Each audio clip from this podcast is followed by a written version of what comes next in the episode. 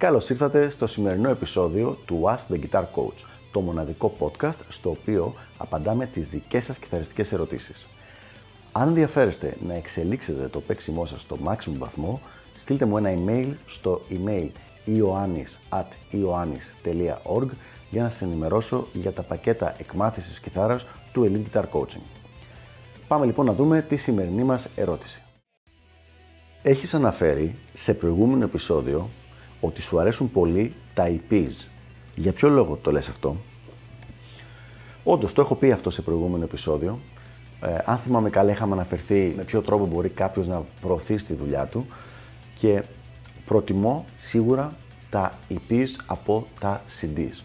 Ειδικά για έναν κιθαρίστα που κάνει τα πρώτα του βήματα. Για να δούμε λοιπόν για ποιο λόγο λέω αυτό το πράγμα και με ποιο τρόπο το δικαιολογώ. Νούμερο 1. Αποτελούν ένα marketable event, δηλαδή βγαίνει το EP και έχεις κάτι να προμοτάρεις και να στείλεις στον κόσμο είτε στους οπαδούς σου είτε στις εταιρείες με τις οποίες συνεργάζεσαι ή θες να συνεργαστείς. Κάτι να προμοτάρεις, να, να κάνεις ένα advertisement για να, αν είναι να πουληθεί ή να δοθεί σε κόσμο και να αποκτήσεις καινούριους fans. Αυτό γίνεται με ένα EP που έχει τρία ή maximum τέσσερα κομμάτια και οπότε είναι πολύ πιο εφικτό να γίνεται κατά τακτά χρονικά διαστήματα και να δείχνεις ότι είσαι εκεί, ότι είσαι ακόμα ενεργός και ότι ακόμα βγάζεις και παράγεις πράγματα.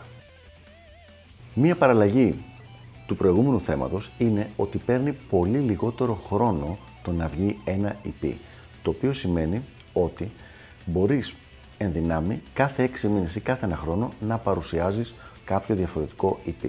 Αυτό το συνδέω και θεματικά με τη δυνατότητα που έχεις να κάνεις θεματικά EPs. Για παράδειγμα, μπορεί κάποιος instrumental κιθαρίστας ε, να θέλει να πειραματιστεί με το να γράψει και κάποια κομμάτια vocals. Αντί λοιπόν να είναι υποχρεωμένος εντός εισαγωγικών να κάνει ένα ολόκληρο CD 8, 10, πολλές φορές και 12 κομμάτια που να έχουν όλα φωνητικά, μπορεί να κάνει ένα απλά EP το οποίο να έχει 3 ή 4 κομμάτια. Αυτό θα πάρει όπως είπαμε λιγότερο χρόνο, θα είναι λιγότερη συνολική προσπάθεια και θα έχει σημαντικό γι' αυτό αρκετά μικρότερο συνολικό κόστος ώστε να δει και ποια είναι η ανταπόκριση του κοινού του σε αυτό το εγχείρημα. Ένας άλλος λόγος είναι ότι εμπλουτίζει τη δισκογραφία σου. Δηλαδή, είναι δυνατόν αν απλά κάποιος γράφει μουσική και βγάζει ένα CD ανά 12 κομμάτια, η δισκογραφία του είναι ανά 12 κομμάτια ένας, ένα CD. Δηλαδή, ένα κομμάτι δισκογραφίας. Αν όμως βγάζει EPs ανά 3 ή 4 κομμάτια, ας πούμε ανά 4, 3 EPs είναι τα 12 κομμάτια αυτά. Άρα θα έχει μια δισκογραφία η οποία είναι τρία διαφορετικά ε, προϊόντα ας πούμε. Το οποίο έχει μεγάλη σημασία γιατί του δίνει μεγάλη ευελιξία στο να φαίνεται και η βελτίωσή του από EP σε EP, δηλαδή από προϊόν σε προϊόν. Για παράδειγμα, αν ο κιθαρίστας αυτός βελτιώνεται με ραγδαίους ρυθμούς, παίζει συνέχεια, κάνει συνεργασίες, μελετάει πολύ. Η διαφορά από το ένα EP στο άλλο θα είναι πολύ πολύ ξεκάθαρη και δεν θα έχει χρειαστεί και πολύ χρόνο να πάμε από το ένα στο άλλο. Ένας άλλος λόγος, ο οποίος αποτελεί και λίγο σημάδι των καιρών, είναι ότι είναι πολύ πιο εύκολο να. πολύ πιο πιθανόν κιόλας να ακουστεί και να απορροφήσει κάποιος ένα EP που βγάζει ένας καλλιτέχνης παρά ένα CD ιδιαίτερα αν δεν είναι ήδη φανατικός φαν του καλλιτέχνη αυτού. Δηλαδή, είναι πάρα πολύ απίθανο εν έτη 2018 να ακούσει κάποιος ολόκληρο δίσκο, ολόκληρο CD από κάποιον καλλιτέχνη και πάλι, του ξαναλέω, εκτός αν είναι ήδη φαν. Αυτός που είναι ήδη φαν και ήδη σε έχει ακούσει αρκετές φορές, έχει ακούσει κομμάτια σου και λέει γουστάρω τη μουσική αυτού του τύπου, σίγουρα θα ακούσει το δίσκο σου. Αλλά αν μιλάμε το να βρεις καινούργιο κοινό, κάτι που πάντα πρέπει να προσπαθούμε, το να δώσεις ένα EP σαν προϊόν είναι πολύ πιο πιθανό ο άλλος να κάνει την επένδυση χρόνου το να ακούσει τρία ή maximum τέσσερα κομμάτια από το να ακούσει ένα ολόκληρο δίσκο για να μπορέσει να βγάλει ένα συμπέρασμα.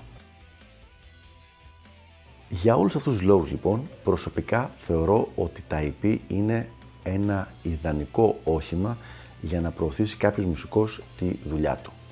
Ε, ειδικά για ανθρώπους που κάνουν τα πρώτα τους βήματα, με 3-4 κομμάτια μπορούν να έχουν ένα προϊόν στα χέρια τους στο οποίο να δείξουν τι είναι, αυτοί, τι είναι αυτοί οι κιθαριστές, δηλαδή τι κάνουν, ποιο είναι το στυλ τους, ποιο είναι το παίξιμό τους, πού θα μπορούσαν να ταιριάξουν. Οπότε, αντί να περιμένουν διπλάσιο ή τριπλάσιο καιρό μέχρι να μαζευτεί αρκετό υλικό για να βγει κάποιο CD, το EP ίσως να είναι και ιδανική λύση.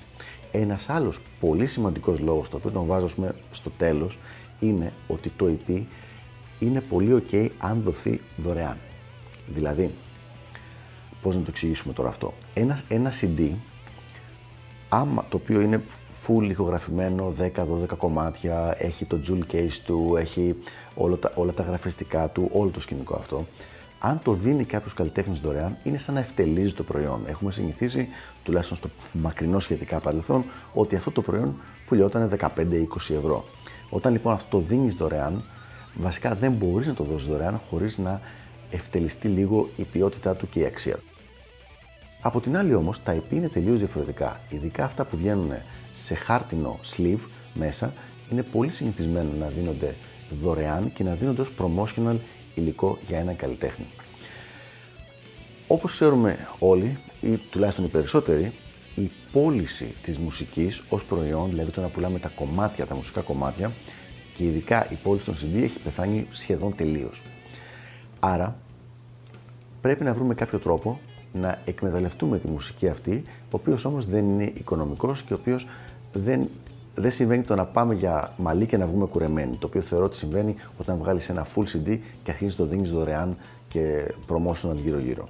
Ο τρόπος λοιπόν ο οποίος προτείνω και το προτείνω σε όλους τους μαθητές μου του Elite Guitar Coaching είναι το να βγαίνει να βγει ένα EP με 3-4 κομμάτια τους, το οποίο όντως το δίνουν δωρεάν μετά και είναι κατά κάποιο τρόπο η κάρτα τους, το business card τους και λέει να ποιος είμαι, να τι κάνω και να δούμε μπας και μπορούμε να συνεργαστούμε.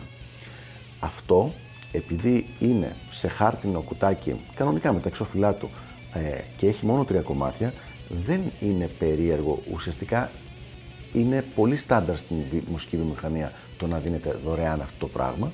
Οπότε δεν φαίνεται περίεργο κάτι που θα φαινόταν πολύ περίεργο αν το κάναμε με ένα CD. Αυτά λοιπόν για το συγκεκριμένο θέμα. Ελπίζω να ήταν ξεκάθαρο το για ποιο λόγο προτιμώ τα EP σαν προϊόν από τα CDs για τη πλειοψηφία των καλλιτεχνών και τα λέμε στο επόμενο επεισόδιο του Ask the Guitar Coach. Γεια χαρά!